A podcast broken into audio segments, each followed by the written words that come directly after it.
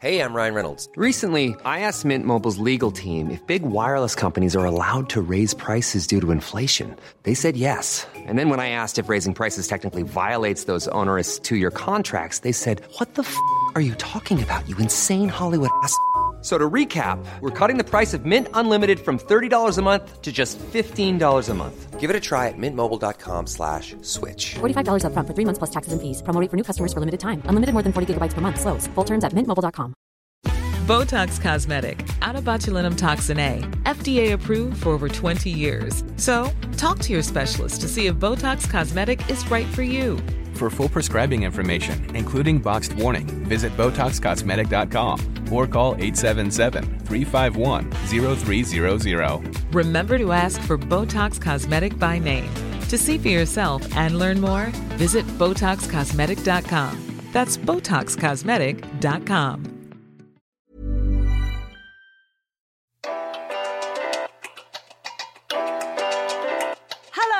Welcome to another episode of Happy Mum, Happy Baby, the podcast. Today's guest is a journalist, a presenter, and she's a host of her own show.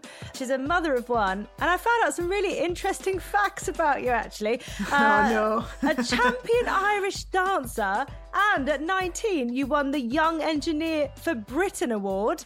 It's Steph McGovern. What on earth? Oh, I know, but you know, I think I'm typically one of those people, Giovanna, who like, you know, has to have a go at everything, yeah. You know, so, and I've always been quite competitive as well. So like I did dancing for years because I'm from an Irish family. And so did Irish dancing, loved it, and was like at competitions all the time and things. So, and there weren't that many people doing it when I was doing it. So right. I'm not sure I'd be a champion if I was doing it now, given Riverdance and Lord of the Dance and everything else. There's loads of good dancers now.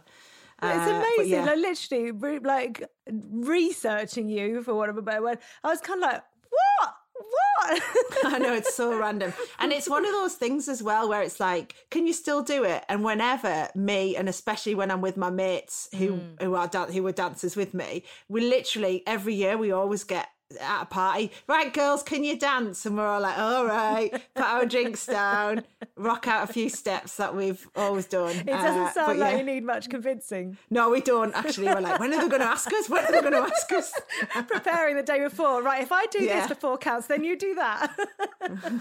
Yeah, this probably is what we're like. So, well, did you have a happy upbringing? Like, were you constantly going around doing lots of dancing? Did you have siblings? Yeah, no, so I'm an only child, and so I had a really desperate need to want to be with other people all the time. Right. You know, I was, my mum and dad, brilliant, but like it's boring when you're on your own, you know. I only ever got to play board games at Christmas because that's when I could convince them to like play with me on those types of games. But no, it was brilliant because I was doing dancing, I was constantly at dance classes, and then my mum and dad, bless them, were like driving me around to different dance competitions in the region. And then, you know, we did quite well and we ended up traveling quite a bit. So, and I just love going like for the fun of it, because when you're in that dancing world, there's no like no one cares what your background is or what your mum and dad do as a job. And I really felt like that, like no one knew whether we had money or we didn't. It was just all about whether you were a good dancer or not. And I quite like that bubble of not knowing, like, and not caring about money and who's posher than who. And it was quite a leveller, I guess, is what I'm trying to say, which was really good as a kid because then it didn't matter to me. I wonder if that's a thing across all types of creative things, because when you're in that bubble of creating something, it's all about in that moment and how you all connect and stuff. And then it's when other people come outside from like external friends, you're like, oh, actually you're like that. I didn't know that side of you at all. I think actually that really helped me as a child, just bringing such a mix of people. I had mates who were, you know, Brummie accents, mates with Scouse accents or whatever, and occasionally at these competitions, which once every couple of months, you would be all together in a kind of melting pot. And it was just really good for teaching me as a kid that there's different people out there, they've got different voices, and actually we're all the same. Some are better dancers than others, but that's okay. And you know, that was a really good way of teaching me about difference, I think. Yeah. Without it being intimidating, because I'm, you know, from a pretty working class background, and I didn't feel like we didn't have money. Quite the opposite. I thought it was a luxury that I got to go to these competitions and stuff. So were you close to your mum and dad? Yeah, I mean, we're a funny mix, me and my mum and my dad, because we're quite different. So you might not believe this, but they're quite quiet, you know. And I've always been gobby and the one who chats to everyone. They basically gave you the space to talk. Yeah. Yeah, yeah, I didn't give them a chance for them to talk, probably. But yeah, no, they were always, I mean, my dad's really creative, and my dad's quite different in terms of how he looks and everything, because he's arty, so he's an artist, and he's like always wearing wacky clothes and things, and, you know, he paints on his clothes. So and as a kid, I was a bit embarrassed about that. You know, our house has got loads of like sculptures and things in it that my dad had made, and I used to be a bit like, oh god, no kids are going to want to come around the house, because we've got like all these freaky things around. And now as an adult, I'm like, wow, that's so cool. Like, he painted on a pair of Converse for me recently that's like an image of like Icarus falling out of the sky, and I was like, oh my god, that's brilliant. But as a kid, I was like, no dad, I don't want to be different. So it's funny again, like that probably taught me it was okay to be different in a funny way. So yeah, it's weird, isn't it, what you kind of learn from your parents, especially without even knowing. Yeah, exactly. Like the kind of subtle things that must get implicit or whatever get taught to you, is, and you don't realize it, and that kind of helps you in your later life of being more open-minded. And yeah. And was there any point when you were younger that you thought about being a mum and what that would look like and having your own family? Yeah, but you know, I think I was quite pessimistic in the sense of I didn't know if I ever would be like meet someone and be lucky enough and all of that. I kind of knew from an early age that I was quite career driven. Right. And I just thought, I'm going to be a career woman. And I kind of told myself, and I don't know if other people might do this as well, kind of going, you're one or the other, aren't you? Well, and I think that's the thing though, that, you know, certainly like 10, 20 years, that is what it was, one or the other. Either you're a career woman and you're kind of cut off and cold and, you know, you don't have a maternal bone in your body, or you are Mother Earth and you're at home with your kids and that's your role. Like, whereas there is a massive crossover now, where basically we're all just trying to do everything. Yeah, totally. I know, which is like mind-blowing. But yeah, do you know what? I think though as well, you know, I've had such a good career, I've done so many great things, and I never would have thought I'd have achieved what I have done, and I you know, I totally feel blessed for that. But I have worked hard for it, you know. I think there's women often go, oh, I was so lucky. Oh, and yeah, I was lucky. Yeah, but time. I made my luck, and you've made your luck, and we all have. We've not just had it handed to us on a plate. But I think seeing my friends, like my mates who, you know, my best mates and my home girls, the girls I grew up with, the girls I danced with, I don't have like loads of celebrity friends or anything. Everyone's just normal. Yeah. And I think seeing them and them to have families, and they always looked at me like, Steph, look at your glamorous life, you've been to interview the Prime Minister, you whatever, done this and that. And I used to look at their lives and go, oh man, I just crave that kind of homely being with a baby and having a child and watching them develop and knowing that where you are every night, because I never did. I was always travelling with work. And so it's funny how you often look at your friends and think about the things they've got and how you'd love to have that. And then I know that they're looking at me thinking, I'd love a bit of her glamorous life or whatever, even though we all know it's not as glamorous as everyone thinks. Did you ever vocalise that? Did you ever have chats with them about actually? I did, yeah. And I think my friends are like totally key to my success in my career because they have kept me grounded. Mm. And I think they have, if I'm honest with you, at times they've said to me, do you know what, Steph? You're being a bit of a knob. And, you know, you're being a bit of a TV knob. Like, and I was like, oh my God, you're right. And I remember one of my mates saying that to me and thinking, literally, I hadn't seen it in myself, and I'm so glad you've said that to me, because you're right. I have just said a few things that make me sound like a TV knob. Yeah. So I'm grateful that you've said that. And I think that's really important to me. And it's really important to me now as a mum to give our child as normal a life as possible so that she doesn't become a TV knob either. Well, I think I won't keep saying knob the whole way through this, sorry. There'll be an E on this now. It's fine. It's explicit, but we'll just keep saying knob the whole way through. I think it's that thing of being self-aware, isn't it? Like just being aware of what... And I don't know whether that's the journalist side of you then that's kind of very aware of what people are giving you and how that's perceived. So therefore you've got to have a bit of self-awareness as well. Yeah, and I think as a journalist, the best way to get things out of people is if you're, they feel comfortable and you're approachable and you feel like a friend to them and you feel normal to them. And so, most of the people I interview are very normal people who might have had extraordinary things happen to them. And therefore, you want to make sure that they feel totally comfortable in talking to you and not intimidated. I think the biggest compliment is when someone says, yeah, I'd go for a pint with her. And I'm like, that's amazing. I'm not bothered if I'm not the sexy presenter or I'm not the... Doesn't mean anything. Really, I'd love to go for a pint with her. I'm like, happy days. If that's...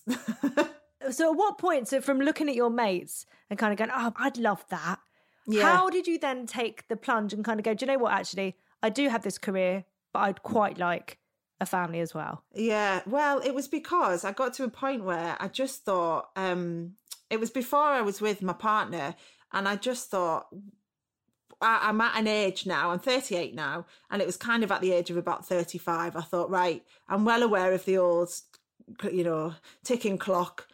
And I had enough friends who were kind of having, struggling to conceive and things. And I just thought to myself, I kind of need to do something. Do I don't know, freeze my eggs or what do I do? And so I started looking into all of that and thinking it might be time to freeze my eggs until I work out what I'm going to do, or at least start that process to see what my fertility level is like, because that's the thing, isn't it? And I say that to everyone now who's vaguely thinking about having a baby. I'm like, just go and see what the state of play is with your eggs if you can, if you can. If you're on your own, just go and see.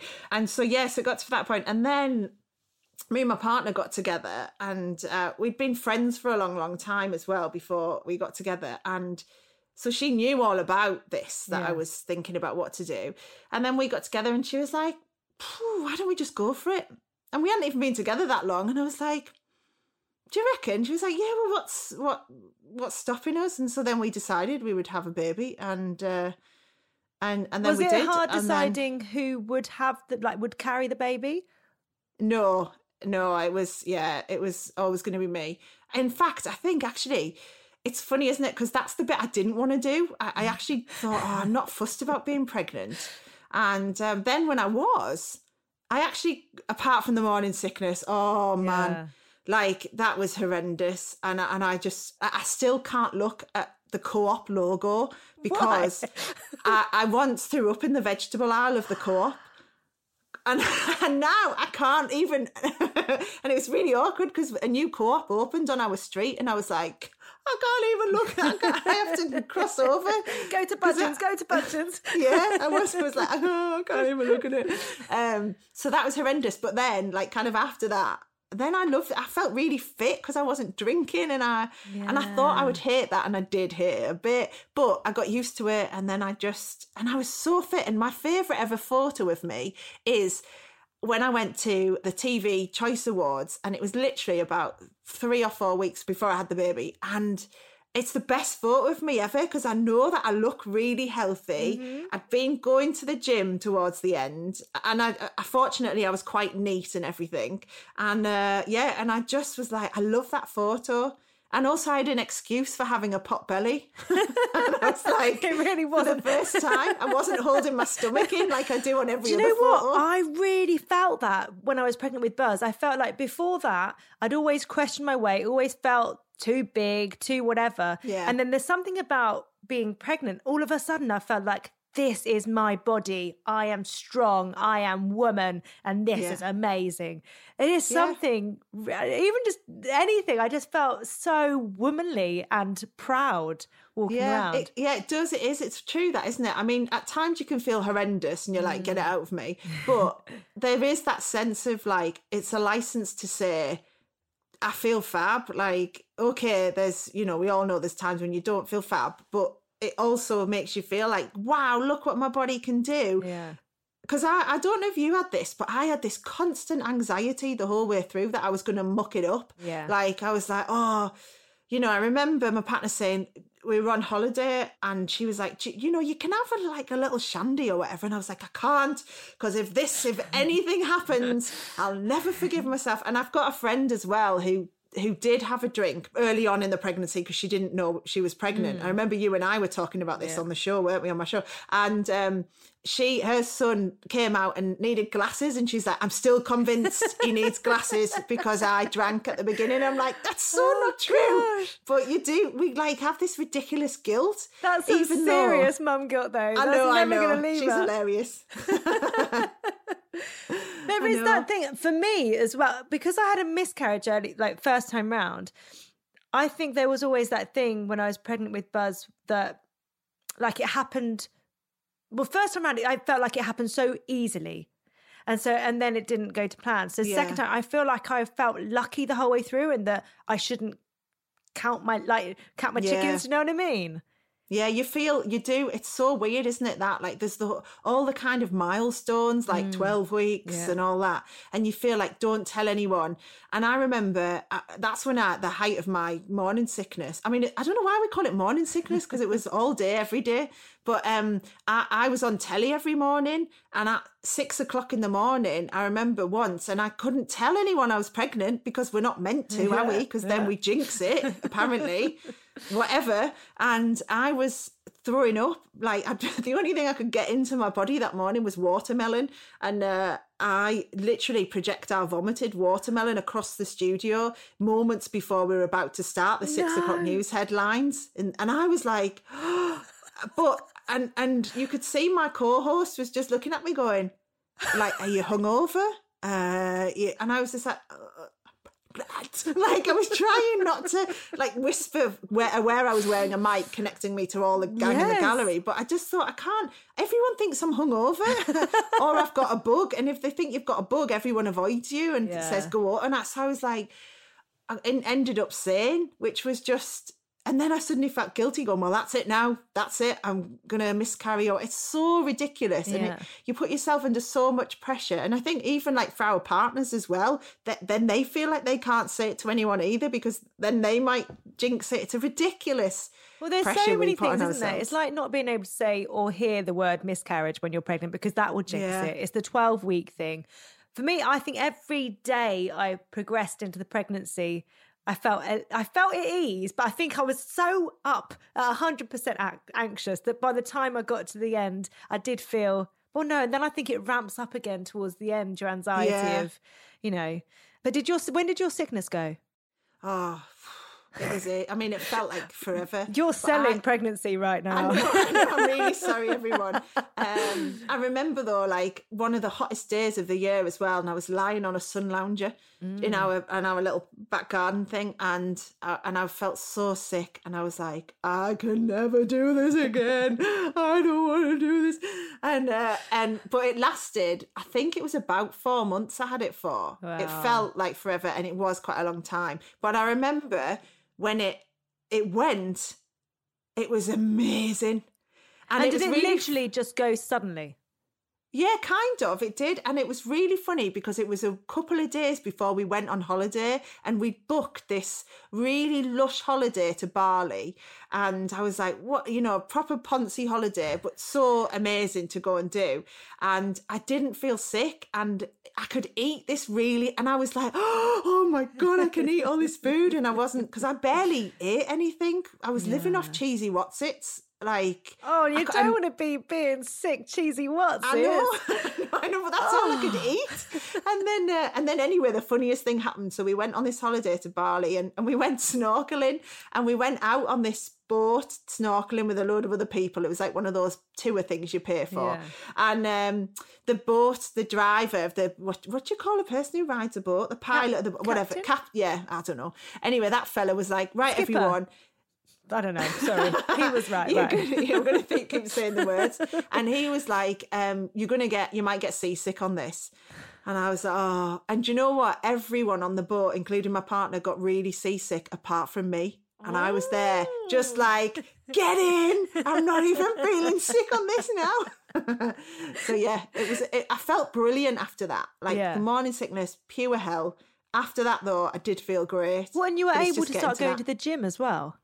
Yeah, well, this was really weird. I mean, I wasn't going mental at the gym. I was just doing a bit of stuff. And, you know, I had a personal trainer. I did it with a friend, actually. And we've had this personal trainer for yonks, who's a mate, basically, who teaches us stuff. And he just did really, like, low resistance things. But I had loads of energy, and it really helped to kind of give me more energy, because I was still filming all over the country. So I was still travelling everywhere, And so I wanted to try and keep fit. And also, because I wasn't drinking, I was just like, I feel really empowered to just get strong now and give myself the best labour possible and all of that, you know, my best chance at having the baby, like, in an all right way. And so that was kind of, I had this weird thing. I think it was pregnant with Buddy, where I was working on Lorraine at the time, and I was doing this different Take 5 segment where we went up and down the country like you, and I was doing different challenges. But even though I felt like, because I was pregnant, I was so invested in them, even more than I would normally be. Like, I was doing Beyonce dance classes at 6 months pregnant and doing bell ringing and stuff like that. I think there is something for me about being pregnant that makes you feel superhuman. You're growing life. Yeah, I know. It is funny that. Do you know what I did as well, which was amazing, is pregnant belly dancing. Have you ever tried that? No. Oh, it's dead good. Because, I mean, I would have automatically assumed you couldn't wiggle your belly around when you've got a baby in it, because, you know... they'll be damaging. And actually, it's really good, and it's really good for your pelvic floor, which we all know so much about when you've had a baby.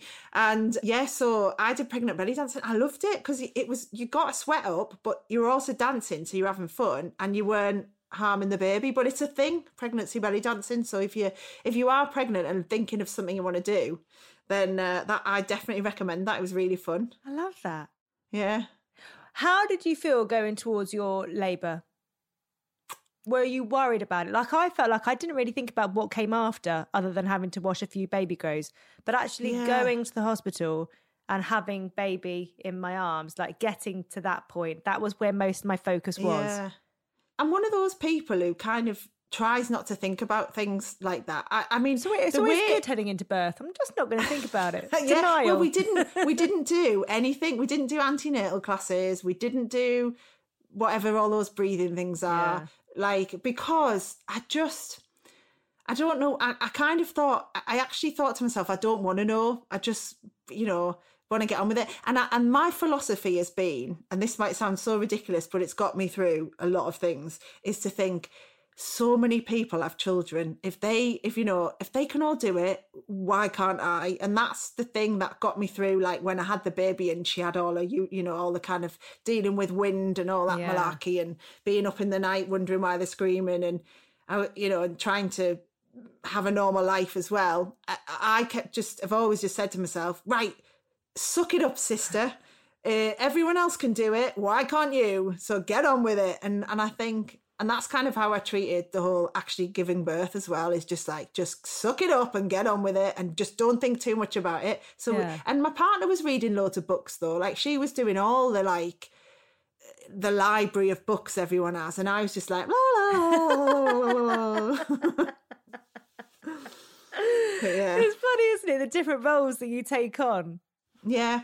But I think as well, like, for the person who's not having the baby, it's so important to you to, like, have the bond and understand everything that's happening to your partner, and for them, I think it can be even harder, because if you're the pregnant one, you know you've just got to stay healthy and all of that. And you can feel movements and you know if things don't feel right or if they do or whatever else. And your partner just has to kind of like guess and try and work. Does she look all right today? I think she does. Yeah. Is everything all right? They don't want to ask too often because they don't want to do your head in. But they don't want to ask too little and then not look like they're caring. I think it's quite hard to be the partner of a pregnant person. And what was it like having her in your arms for the first time? Yeah, I mean, I was amazing. I mean, my partner held her first before me, which was really lovely, and cut a cord and everything and all that jazz. So that was great. And I mean, I was just so disorientated about the whole thing that I think I wasn't even that bothered about holding her, if I'm honest, to begin with. I'd just thrown up on myself and I was like, ah! But it was incredible. And I remember just the first night just staring at her in the little crib thing next to me, just staring at her going, wow. And I remember her looking back at me at one point, but obviously we know babies sleep mostly for about the first 3 months. And she was just looking back at me and I was like, whoa, this is really weird. It's that weird disconnect, isn't it? It's that thing of, so you've been in me. So it's a weird feeling knowing that your bump is that human. So, connecting the dots is it takes a while, I think. Yeah, it does. And it's funny because you are strangers in a way. And so you know nothing about this child. You don't know what their personality is going to be like or anything. So to me, it was a bit kind of like looking at an alien to begin with, because I was like, I don't know what's going to make you laugh. All I know is I have to feed you at this point. And I don't know anymore. But it is really amazing as well. When you have a baby, obviously your world, the rest of the world carries on, but without you. Yeah. And you just stop in this bubble. And I've never stopped. You know, I've literally worked since I was 15 and barely had, only just for holidays. And even then I'm on my phone the whole time. And this was just like, stop, just enjoy this time. And we did. And it was so nice. Yeah, I mean, it was hard as well because, you know, as a first-time parent, you're so anxious about everything. Like, we bought every gadget going. Like, we bought this thing that, like a little sock that you put on a foot that tells you if the oxygen levels dropped and all this malarkey, which was dead good, but equally, you're just paranoid the whole time and constantly checking if she's breathing. Everyone does this as a first-time parent, don't they? You're like convinced you're not going to be able to keep her alive, convinced that, you know, they're going to suffocate in the night because you've been warned 3 million times about cot death. Yeah. So you spend your whole time. And yet there's other times where I was like trying to get her to sleep and holding her. And then once I fell asleep with her in my arms and she fell asleep on me. And then I'm like, oh, I woke up, I'd literally dribbled on her head, bless her. And I was like, oh my God, I could have killed her. And you're like, it takes ages to relax and go, she's still alive. Actually, we made it through that bit. It's fine.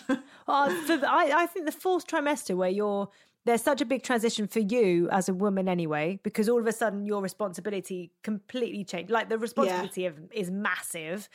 And getting to know this little human who their only way of communicating with you, especially in the first 6 weeks, is crying and screaming. Yeah. That's it. That's all you're working with. Yeah. Yeah. And it's funny how that cry changes as well. Yeah. You know, it is incredible. I tell you what's amazing as well is, you know, we were talking about my parents and, you know, like, was I close to them? And I was trying to explain we're a funny family and that, we get on great, but we've never been like close. I don't ring my mum and go, oh, this and that, you know, we're kind of quite independent from each other. But since having the baby, I cannot get rid of them. I mean, it's brilliant because they, you know, look after her when I'm working, but equally it's like, they are obsessed by her. So they walk into the house and they just beeline for her. And they, you know, and I think that is gorgeous. The grandparents and it's just mega. Like, I've loved that bit of it. It's just seeing my parents just so in love with her. And you know, I mean, I worry she's going to be spoilt by the end of it all, but that's what grandparents are for. I had a comedy moment, though, where the first time we left the baby with my mum and dad, me and my partner went away for a night, and the next morning, you know, anxiously rang, how has she been? And, you know, has it all been all right? My mum, yeah, fine. Great. So, you know, did you feed her in the night? Mum was like, no. And I was like, what? She slept through? Oh, no. She woke up about 9, so we brought her downstairs and we watched The Shining. And, and I was like, The Shining, the horror movie? She was like, yeah, she really enjoyed it because of the little kids in it. And I was like, what, those evil twins? And I was like, oh. And I remember at the time, sorry, go on. No. There is that weird thing, though, with parents where you're like, do you not know how to do this? How have I turned out okay? Yeah, totally. I know. And we laughed because my mum's dead funny in that I think she's totally forgotten about having me because, oh, she didn't bring me up. Because I remember her saying, oh, you were such a good baby. You slept all night from the minute you were born. And I was like, that's physically impossible, ma'am. You have to feed a newborn baby like every couple of hours. I didn't. I must have woken up. No, you did. And then when our daughter started teething, my mum goes, I don't remember you teething. I just remember one morning I noticed you had all your teeth. And I was like, mum, that didn't happen.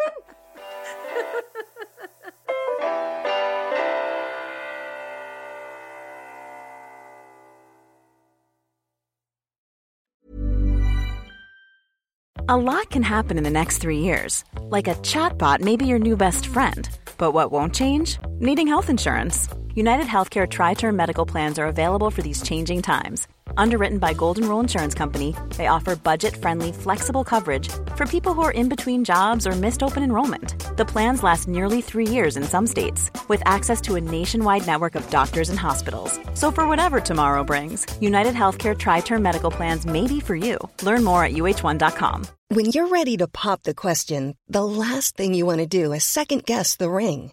At BlueNile.com, you can design a one-of-a-kind ring with the ease and convenience of shopping online. Choose your diamond and setting. When you find the one, you'll get it delivered right to your door. Go to BlueNile.com and use promo code LISTEN to get $50 off your purchase of $500 or more. That's code LISTEN at BlueNile.com for $50 off your purchase.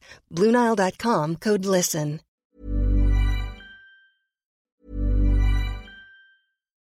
Botox Cosmetic, onabotulinumtoxinA, FDA approved for over 20 years. So, talk to your specialist to see if Botox Cosmetic is right for you.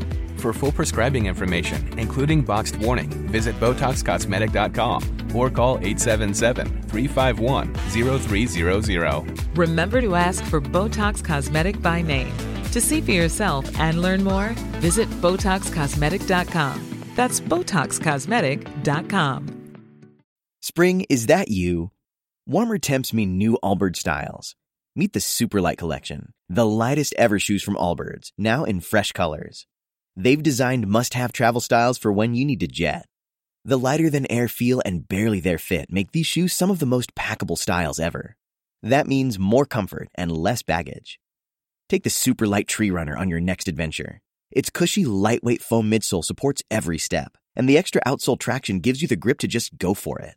The eucalyptus fiber upper adds next-level breathability to keep you going all day.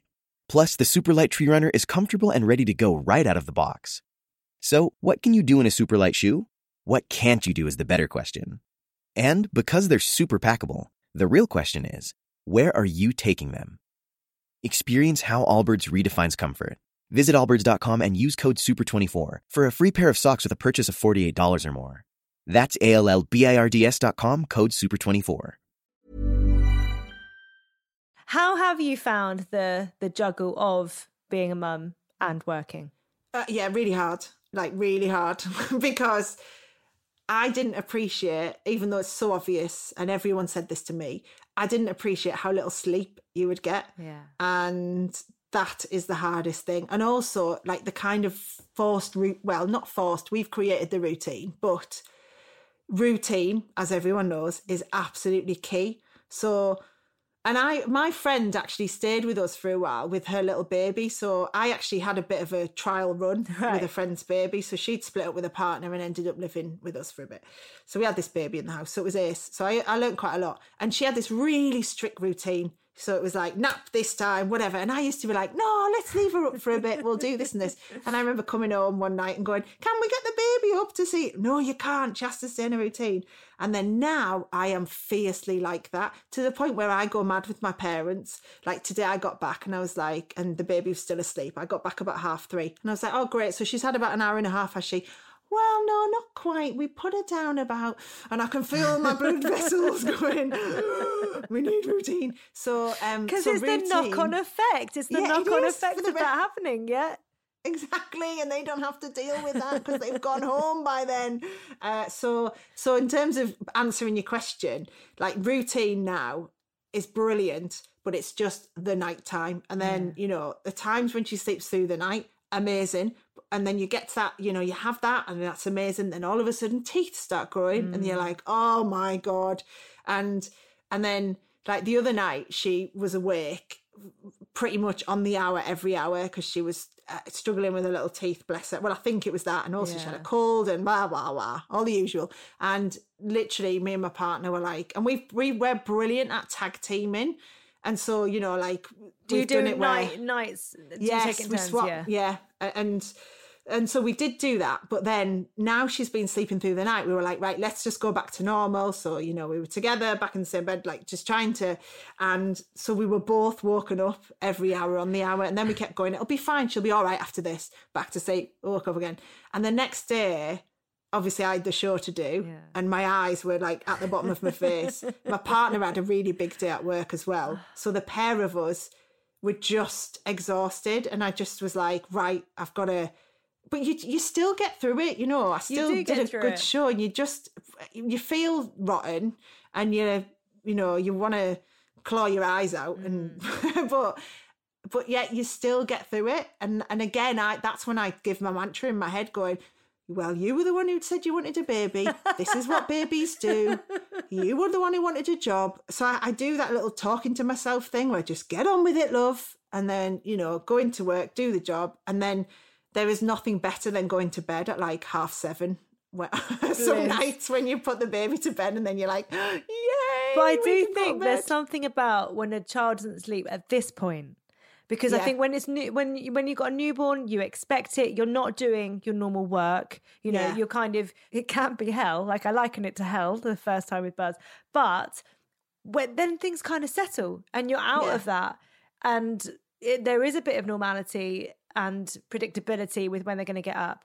And then all of a sudden, when that goes out the window, when they've got a cold, when they're teething, when there's a 4-month sleep regression. Oh my gosh, did you have the 4-month sleep regression, Julie? Yes. Oh my gosh. But then now we've just flipping seen, my partner accidentally was Googling in the night, the 12-month sleep regression. What? So now we're both like, oh no. So yeah, that, because we were really smug at about 3 months. When she was sleeping through the night, I was so smug. I remember my agent rang me going, right, Steph, we've got this work coming up, potentially doing that. Oh, yeah, I can do it all. Baby's sleeping through the night now. Fine. And then about 3 weeks later, please, I can't do anything else. Don't give me any more work. And he was like, oh, is the baby waking up in the night again? And he's a dad of 3. So I was like, yeah. Yeah, so it is. I mean, but it's so brilliant as well, like that coming home and a little person being there who's smiley and fun, and she's just started walking as well. So we're like literally making her walk all the time. Like, come on, you know, we're FaceTiming grandparents or whoever, family members, and they're like, right, come on, let's walk again. She's like, oh my God, will you two ever leave me alone? So it's lovely. And I genuinely love 7:00 now, because then I know she will be in bed. Yeah. And then it's like 7:00. Wednesday night takeaway. Ooh. Yay! So we've just had a Chinese and we've just watched Schitt's Creek and felt normal. Because we stopped watching telly for a bit and were just going to bed at 7:30 because we were like so tired and because of our jobs. And then actually we recently were like, we need to just do a bit of telly again because that's what we used to do. We used to look, you know, before the baby, we used to do a box set and we're like, let's get back into that again. And actually it's been really nice because it is like kind of us time. Yeah. Even though we're not really talking because we're watching telly. But, well, I mean, if our feet are touching, then that's lovely time. Yeah. You know? Yeah. I know. It is funny, isn't it, though, these like things. And I think like we do as well, we're quite good at trying to do date nights every so often as well. So when my parents stay to look after the baby, we're like, right, let's get out of the house. They're busy watching Coronation Street and all every other soap going. Yeah, The Shining. Right, let's go out for a few. And even if it's just for, you know, an hour or two, it's so nice to just go and sit. And we kind of go, right, let's try not to talk about the baby for a bit. And then we just, you go, oh, that's who we are. Amazing. Yeah. I forgot you. That's our opinion on various things. And that's what, you know, it's just nice to do that, isn't it? But it's easy not to do that as well. Like it's easy to just get into a, has she done a poo today? Yes. Okay. What did she have for lunch? Okay. Did she eat? Mm-hmm. But you know, we're all learning, aren't we? That's how I think. I just think I've still got so much to learn. I look at other parents and think, oh my goodness, like, yeah, I could learn so much from you. And that's the nice thing as well, is just knowing there's lots of parents in the world and you can Google things in the middle of the night and I can absolutely guarantee someone's been through the same thing. You know, you can relief, Google. That relief when you start Googling something and it comes up and you're like, yes, someone else has been in this situation. Yeah. Like, I'm surprised people don't tell you more about poo colours in the first week of a baby. Because honestly, that is surreal. Mm-hmm. All the different poo colours you go through, I was like, our child cannot be okay, because this just doesn't look right. Then you Google it and you're like, wow, this is a thing. Black tar and then green and then yellow and then what? Yeah. And then is it curry-like? Is it too curry-like? You know? Yeah. The amount of conversations that we've had about poo, it's unreal. Yeah. Oh, I know. I think that's the question I ask the most every day. Whoever, you know, if my parents have looked after her or my partner, I'm like, right, okay, did she have a poo today? What was it like? Okay, was it? And my dad was trying to describe it to me today. And my mum went, Steph, your dad was shocked by the poo today, you know. And I was like, really, why? What? Rather than laughing, I'm like, really, why? What was it like? And he was like, well, it was like a patty. I'm like, oh my God, I can't believe we're having this chat. But that's the way of the world now, isn't it? It's just things you care about that you didn't think you would. But that's the thing though, isn't it? That's why it's important with your partner to keep connecting on a level that isn't about, you know, you've got two really busy careers, that isn't about the kid and all the admin and organisation that comes with that and the worry over milestones and things, just having that time that's completely separate. Yeah. Yeah, totally. And also each other to have your own things as well. Yeah. So like I mean, I'm really lucky that I'm in a great relationship where we both go and do our own stuff as well. So, you know, like I am now doing little exercise classes and things. And that for me is really good to go and have that hour, like for my mentally more than anything, just to go and do a class and go and sweat and not think about things for a bit. And equally, you know, my partner loves reading, and so I'm like, just go off and have a bath and read in the bath and I'll do everything, and I'll go and see your mates or whatever it is. We can't really see anyone at the minute because of all the restrictions, but just giving yourself those moments on your own too, because you can easily not have a minute to yourself as a parent. Also, I think otherwise it just feels so relentless. Yeah. Just that constant. I think that for me was lockdown actually. I found Mondays very hard in lockdown. Just that thing, oh, it's the same. You know what I mean? Here's another day of refereeing. Let's go, you know. I don't know how you did it. Like anyone like yourself who had toddlers or, you know, kids of a fairly young age at home where you can't just sit them in front of a screen or whatever.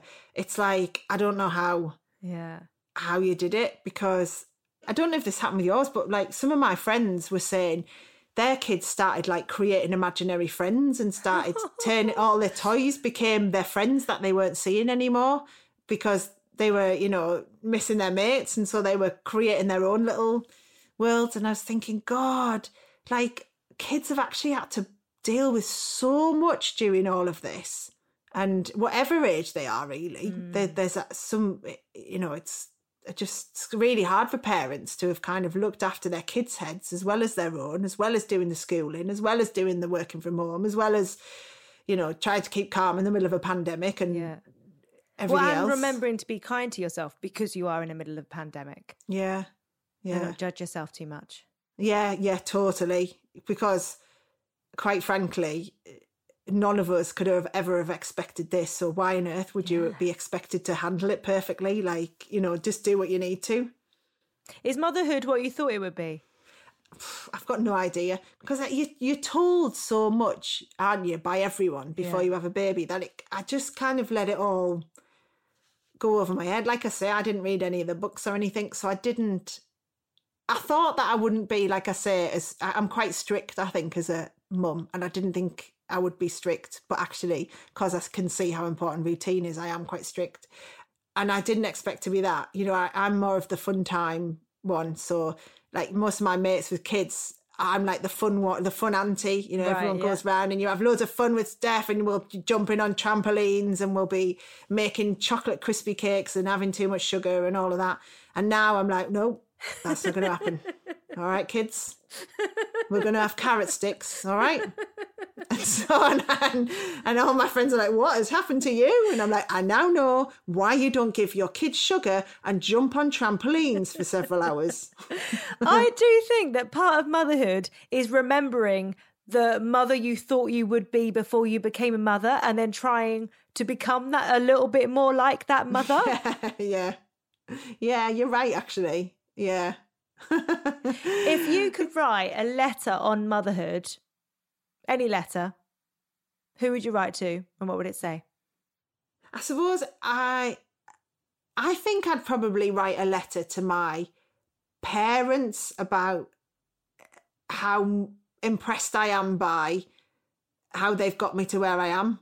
Like, in terms of, you know, now I think I appreciate, like, my mum being a mother so much more, because she had me when she was really young and she was at nursing college and everything like that, and my dad was at college as well, and I'm, you know, 38 and got all the kind of security of money and everything else behind me and my career and stuff, and I just think, so I definitely, if we were doing the kind of heartfelt letters, I think I should probably say thanks more to my parents. If I was writing a motherhood letter to someone to tell them about what to expect, I would just literally say, do it your own way. Yeah. Because, you know, you can say things like, have a routine and all that jazz. I just think, find what works for you. I've got a friend who doesn't have routine at all with her baby, to the point where she just puts her down whenever she wants to sleep rather than set times, and doesn't put her down if she doesn't want to and all that. And that works for them. So stuff it, like, whatever works for you. So just do it your own way, and know that a gazillion women before you have done it. So if they can, you can. And all of those women are different, and all of those women have different amounts of money and different amounts of support and different views on things. And actually, so many have done it successfully, so you will as well. And I think that's the key for me. Yeah, do it your own way. You must have had a lot of time as well doing the job that you do. You must have had a lot of people giving you a lot of advice, because you're meeting a lot of people. It did my head in a bit, if I'm honest with you, because the one thing that really annoys me that people kept saying to me was, oh, well, you know, your life's going to change when you have a baby, Steph. You won't be able to do all this gallivanting round, you know. I'm like, I'm well aware of this. Like, oh, well, you'll see what it's like when you have a baby. You know, you won't be able to do... I know! Like, I think it annoyed... I felt patronised, actually. Yeah. And I think I felt patronised as a career woman, like, to be constantly told, oh, you know, and it was from people who didn't know me as well. They would just be saying... I know, I'm sure they weren't being mean, but I felt patronised, because I was like, I am well aware that I can't do 75 jobs when I'm doing... Oh, I've got a baby. But, like... I'm aware. You don't need to keep telling me that. Yeah. You don't need to keep saying, "Oh, you can't do all this." Then I know. I'm repeating myself a million times, but that's basically because that's what people kept doing with me, is constantly saying the same flaming line to me. That definitely was a frustration. Yeah. Was just being told as if I wasn't going to be able to do it. Like it was a bit like, right, well, we'll just see, shall we? Well, I think you kind of proved them wrong anyway. Well, she's still alive as we speak, I think. So. There we go. Steph, I end every podcast with you completing 3 sentences. Yeah, okie dokie. Being a mum means? Being a mum means never knowing what's around the corner, but always knowing that there will be this person you love more than anything in the world that you will do anything for, and that blows your mind. Oh. Since having a child, I have not had enough sleep. But again, feel privileged to actually have a child when so many people, you know, struggle to have a child. I feel totally privileged that the reason I don't get enough sleep is because there's this hilarious human in the room next door who, not my partner, the baby, who just, yeah, brings so much joy to so many lives, like not just mine, but the family as well. Like so many people get joy from her, and that's amazing. And I'm happy when? I'm happy when I am at home with my partner, bathing the baby, knowing that we've had a great day and she's going to bed soon so we can have our time together as a couple, but equally know that she's had another lovely day. And that's when I'm happy, the bath time. The bath time is just brilliant because she just loves baths and it's really funny. And we make her laugh loads and she makes us laugh loads. And that's when I think I've got this every day for as long as she'll let me bath her. Which is 18, you're still trying. No, Mum, yeah, like, no. Mum, shut the door. There's a lock on the door for a reason. Steph, thank you so much. You've been a delight to talk to. Thank you. Oh, you're welcome. I've loved it. Thank you. Thank you. Take care. Cheers.